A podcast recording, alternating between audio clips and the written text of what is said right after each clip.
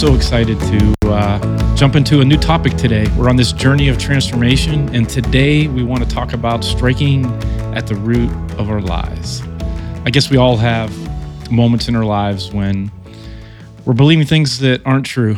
Um, we're interpreting reality of events in our lives and things that are happening in our lives, and perhaps they're truly lies, and we could have a different perspective that might guide our lives. But it is true in science and in spirituality that what one sees depends on what one looks for and what one expects.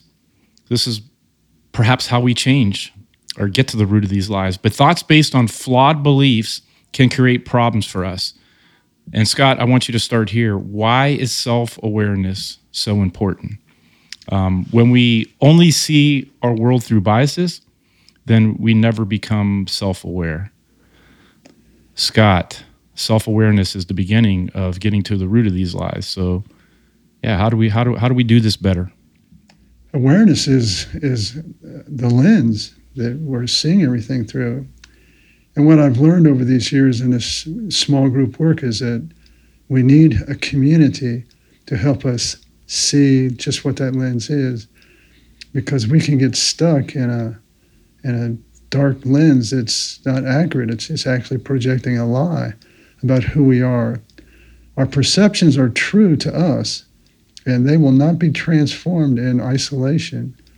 So that's where the, the group the community the healing community is so powerful in helping me see from a perspective that i'm not able to see from. And so as I become aware of, golly, I've been seeing myself this way and saying this to myself for all this time, and it's not true.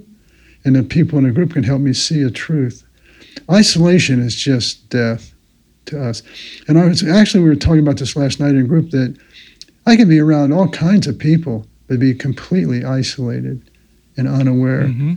But if I can get into a, a safe space where we, as we refer to our groups as a sacred space, where God's Spirit is moving freely and it's full of empathy and compassion and gentleness. I'm able to begin to, I think God's Spirit has been able to break through and help me see things that uh, I have not been aware of, of how I've been looking at them.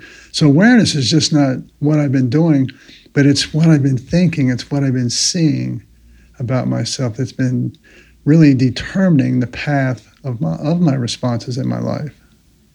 So, Scott, we cannot get at the root of our lies um, all by ourselves. Yeah, the beginning of self awareness is something that can begin by ourselves, but uh, the work of that goes way beyond um, just something that we do in our own heads and our own hearts. And Seth, so help us understand like the bounce of this. Like, if we're going to do the work of self awareness and challenging our biases, um, we need to do that in community. We need to do that with others. So how do those how do those things work together? I'm just reminded of uh, I think I first heard this from a lady named Suzanne Stabile, who said that uh, not what we she wasn't referring to what we do, but kind of anybody is kind of across the board inner work. Uh, but I think it translates super well to our groups. But but that this kind of work is solitary work that can't be done alone. So it is it is both and it is the work that I'm doing that is uh, refracted if i think i'm using that word correctly and you know it's enhanced and it's um, it's brought about even more intensely within a community. Um, because as scott was saying there are things that we're not able to see about ourselves uh, until you know we are um, it, something that we say is bounced off of somebody else and somebody reminds us oh that wasn't kind or that you know how, do you know how you that just came off because i think we're we're largely unaware of of tone even sometimes right but mm. but i'm mm. also reminded of that other phrase of that where attention goes energy flows and so wherever we wherever our you know our natural sort of salience or uh, attention goes is is where um where our energy naturally goes to you know so there's this when we were planning this recording, I was reminded of, you know, we're talking about the lens is kind of that we see through. And I was reminded mm. of, of, the scripture in Matthew 6 that says, you know, it, it, the most well known um, reference in this chapter is, is the one that says, Where your treasure is, there your heart will be also. That's actually what leads into uh, talking about what I think is what we're talking about from a scriptural perspective. Uh, this is verse 22, and it says, The eye is the lamp of the body. If your eyes are healthy, your whole body will be full of light. But if your if your eyes are unhealthy, your whole body will be full of darkness. If then that light within you is darkness, how great is that darkness?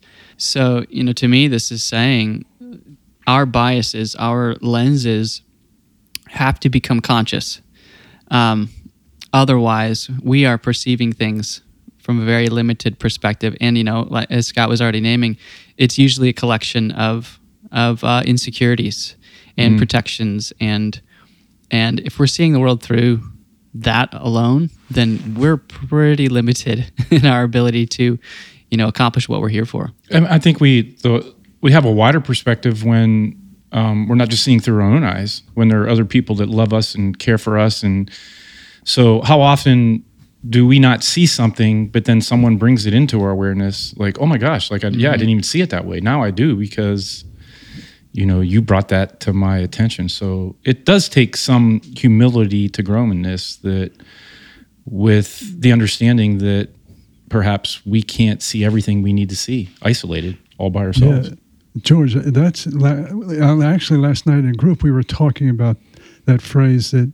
enlightenment is the beginning of seeing, and that Mm. a person was sharing, and they were, and then the group was able to speak to this person, and all of a sudden, hearing other people sharing their stories, they they had an enlightenment. They began to see what they had not been able to see before, and that's the power of a small group. But also, I think back to that, that famous we've said it before that quote by einstein that a problem cannot be solved from the same consciousness that caused the problem and to me consciousness is uh, is an awareness. Uh, absolutely is and it's a way of seeing.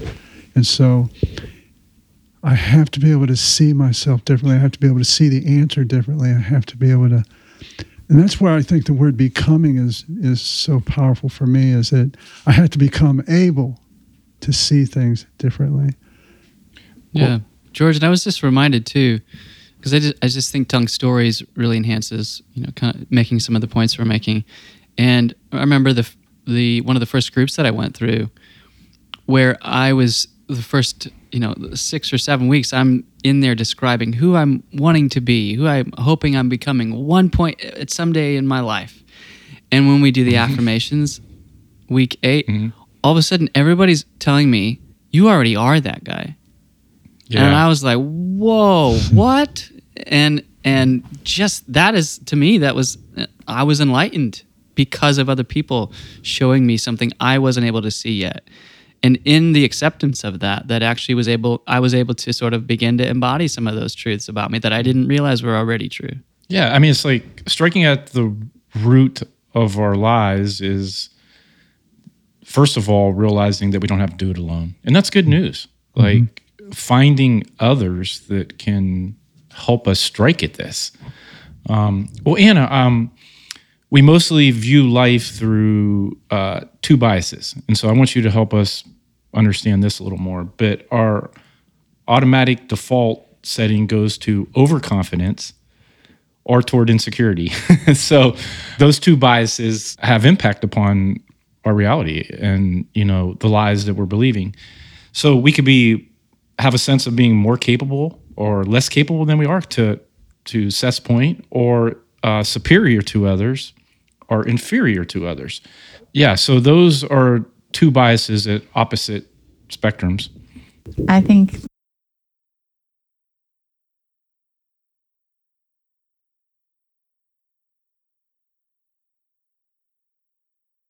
time to recognize that maybe I have been operating largely out of overconfidence in my life and uh, maybe not recognizing the fact that I am not uh, capable to do all things that I do need other people that it's okay to ask for help and, and that um, actually having human needs is not a flaw in and of itself.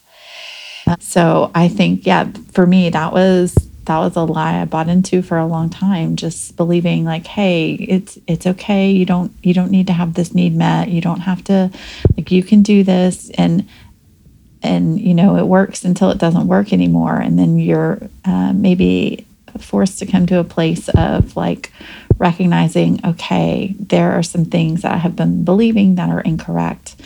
Um, also, to not not to course correct too far in the other direction of of you know that I have to have other people do everything for me or I you know like balancing that like i am capable but i do need help right? And so Mhm. that's when living in community is so helpful um, when other people can stand in the gap for you and and say either like hey i'm here to help you with this or like hey you've got this. I know you can figure it out. Um, and so that you're kind of living more in balance Last night's group was one of one of the best groups I've ever been in. Um, what Friends, every group that he was in, the last one was the best one he was in. That's what makes him such a great facilitator. And he affirmed means it. but we were talking about denial last night Mm-hmm. and how humility brings us out of denial. And I think, like like Anna says, many times our denial is a way of us not. It is. It's a way of not being aware of a truth. Whatever I, I, find that a small group where we are talking about ourselves and there's it's received with empathy and compassion, it creates a healthy sense of humility, like Anna was referring to. You know what? I can't I can't do this on my own, and maybe I have not been fair to myself of what is true. Whether it's something that I wish I wasn't doing, or I, or I wish it was something that I was doing, or or the person that I don't want to be versus the person that I do want to be, and humility can break us free. And I, and I think it's just humility, healthy humility grows in a community because we're people are there, you know, with receiving that with empathy, and I'm able to see, gosh, I can grow beyond this, and it's possible. But denial, denial, I think is very connected to shame, and so it's it's a way of protecting ourselves from not wanting to face the truth, and and so that that lens just this is a great topic for our listeners. It's just sharing our truths, sharing our stories from a place of humility can free us from denial, help us see what is really true and right. But there's such dignity in all human beings when they tell the truth. You know what? This is what I struggle with. This is it. This is the truth. Let me let me ask you then. Let me ask you guys something because it sounds like the lie goes to two ends of the spectrum here. Sometimes we edit out the negative, mm-hmm. right? And we don't see all the evidence because we're negating the negative in some way and we're not focused on something that we should be. But sometimes all we can see is the negative, right? And so neither of those are helpful. Um, and both of them can take us to the extreme of lies. But um, let me ask you guys this because the two ends of these biases are overconfidence and insecurity. I wonder which one do you guys tend to to, to, to lean more toward? Is it overconfidence or insecurity? Seth, I'll start with you. you did not see that coming, did you? Come on, buddy. the only one we don't with know the this. answer to. Do, you- do, do you have a quote for this one?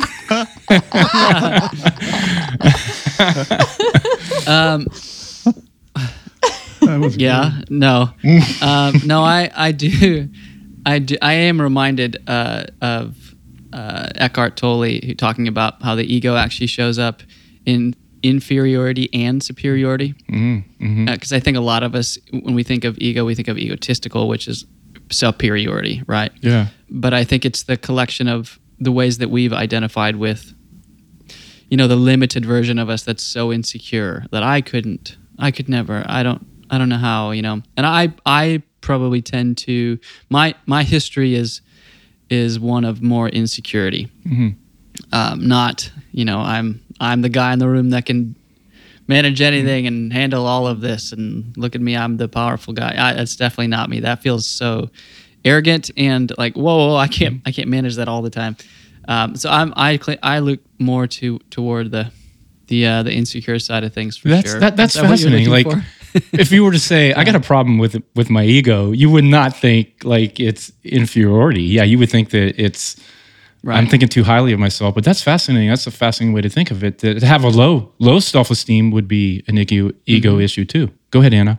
Yeah, either either polarity. Yeah. Mm-hmm. I think that that Go ahead, same insecurity can can play out in an opposite direction in that like my insecurity is that like I'm just not important enough, I'm not worthy enough to show up for, so therefore I will do all the mm-hmm. things because I'm not important. It's not that I'm super capable, it's not that I'm like, "Oh, I got this," but I'm like, "Well, I I don't deserve for anybody to show up for me, so I'm just going to do it for myself."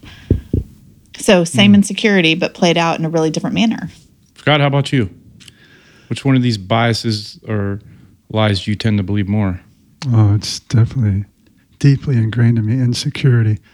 But I was thinking that, you know, I can also be grandiose, which is just, or I can just super exaggerate um, to, ex, you know, but Best group ever.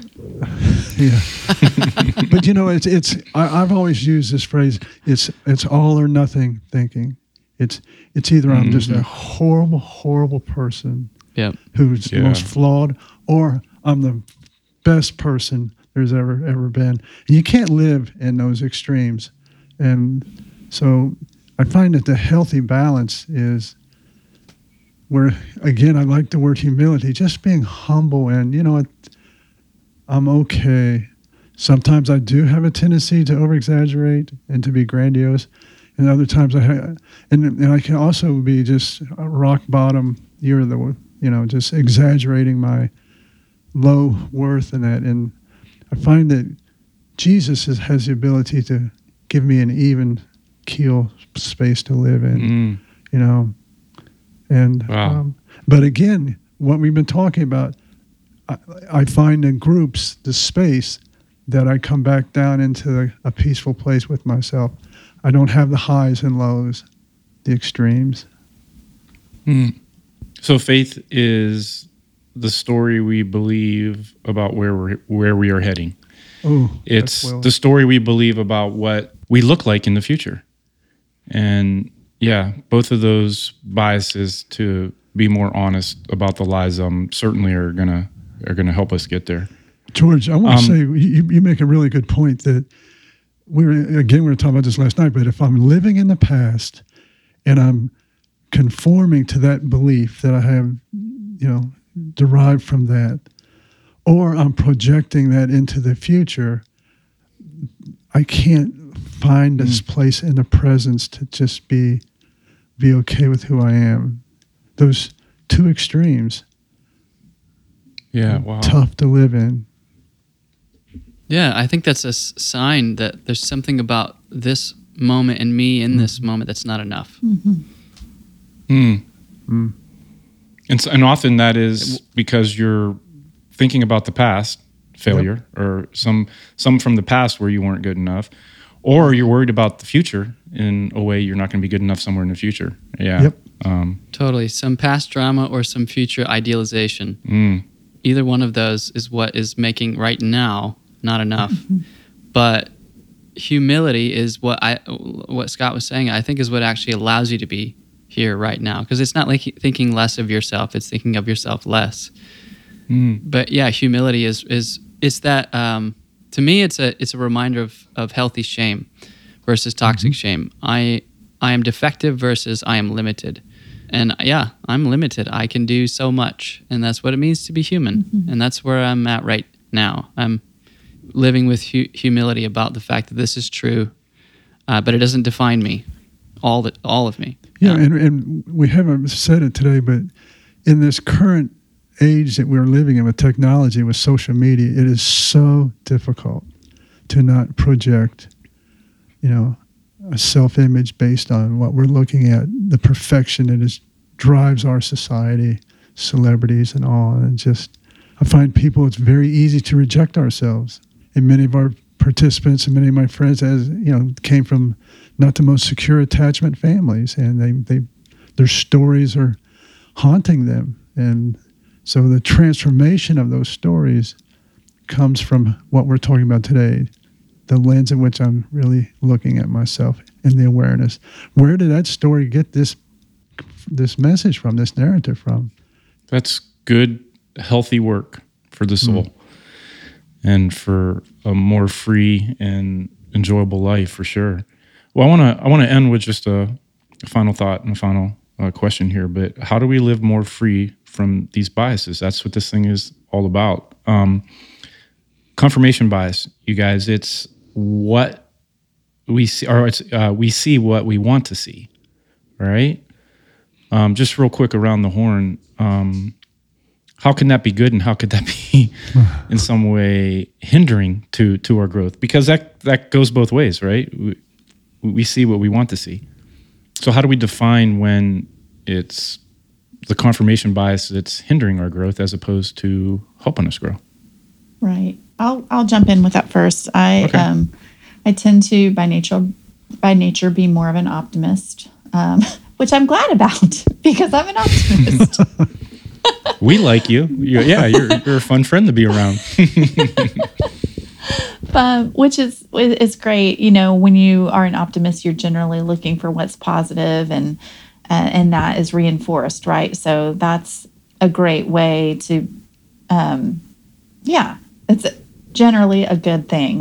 But where it can get you in trouble, or where it has historically gotten me in trouble, is where I'm looking for the good um, at the exclusion of being willing to admit in my own life what is causing me pain and not processing that. And then that comes out sideways right? If i'm not if i'm always looking for what's good and be like well that's okay that's okay that's not that bad because this is good and this is good and this is good and not acknowledging what is actually causing injury to me and not processing my negative emotions um, that that is not that you know that is confirmation bias that can work in a favorable direction but also can be hindering if it's not balanced properly with a realistic view of who I am and what I need.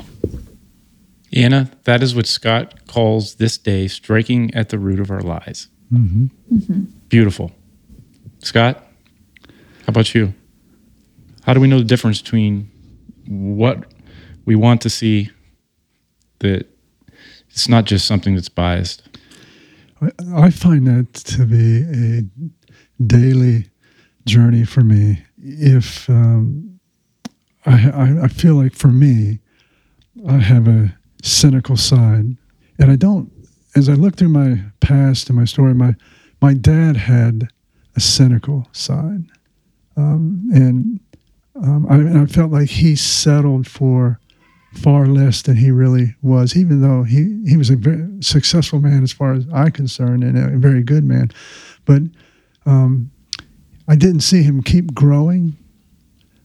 And I, I kind of felt like he gave up. Uh, he was a coach for 30 some years and he got fired. And he got fired when I was playing for him. And, and I didn't see him fight for himself, stand up for himself. Matter of fact, I thought, you know, we didn't even really talk about it. I just saw that he was very sad. And he used to say things like, well, that's just the luck of our family in a, in a, in a cynical way. And I think that I developed a, on my own a very a similar cynicism towards life. And so that I would, that's what I expect. It's not going to work out. Um, and that bias just kind of cast a shadow over so many things in life. But I just keep finding the word humility speaking to me today that with Christ, um, I am humbled by many things that I have either done or wish I would have done differently. But with grace, I feel it pulls me forward, gives me an exemplary cause. I begin to see through a different lens. Um, and I find that there's hope. Uh, but it is so much easier uh, if we going back to neural pathways. It's so much easier to resort back to our biases. They're just easy to believe versus striking at the root and really fighting for hope, cultivating hope on a daily basis, becoming a person who sees things through a different lens. It that that really to me is a definition of transformation. It's a journey. It's a process. But if but if we can get a little bit better every day, that's that's to me where I'm finding, um, and it's a a daily a daily battle for me to That's humility that it is a daily battle, that it's not something you overcome in a moment and then what the wind at your back the rest of your life. It's the humility to know that there's a wind sometimes, and then there's stillness and no wind. And um, so, I yeah, I think I think that is beautiful. I want to give you the last word, Seth. But Scott says to change any situation. I hear you guys all saying this. Um, we must first change ourselves, something within. Um, you know, the way we're uh, seeing, the way we're believing about our life or the world. So, if there's any real change, it starts with us, not with the circumstances outside of us. And so, Seth, I want to give you the final word here. I think that's I think that's very very true because I think what gets so frustrating for people is when you won't change. Why won't you change? And we keep getting frustrated with that.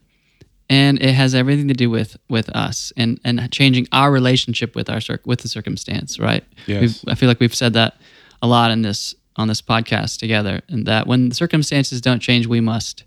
And um, so I'm just I'm thinking about how that has to do with what we've been talking about these lenses or these biases that we carry in um, i'm grateful that anna shared this positivity one that she has i as, I as well do and and i'm just reminded that you know cognitive bias in and of, of themselves i don't think they're bad but it's how we use them.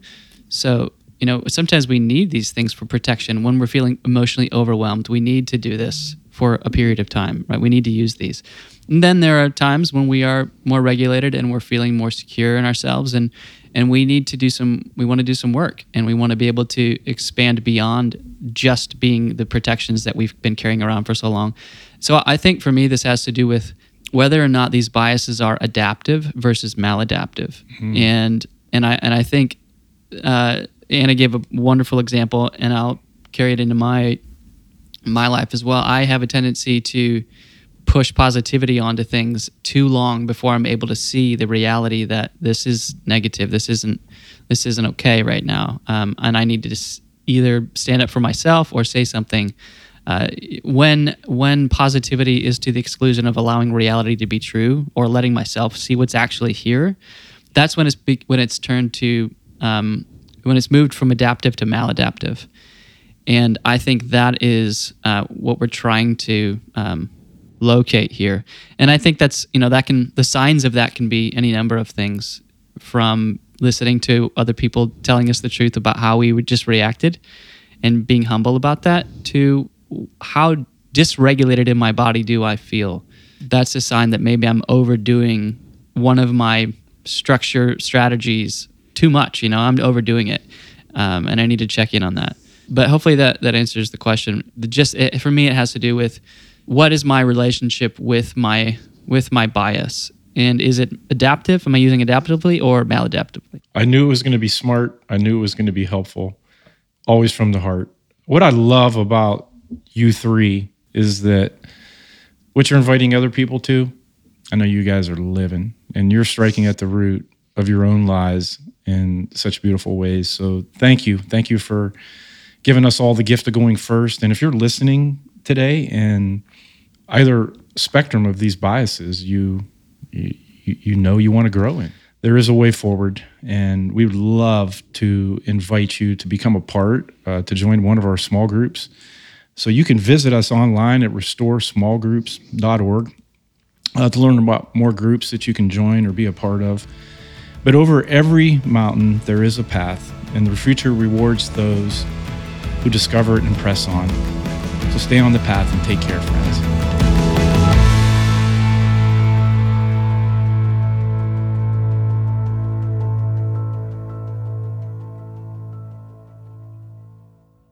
my mom says I'm worth waiting on. So,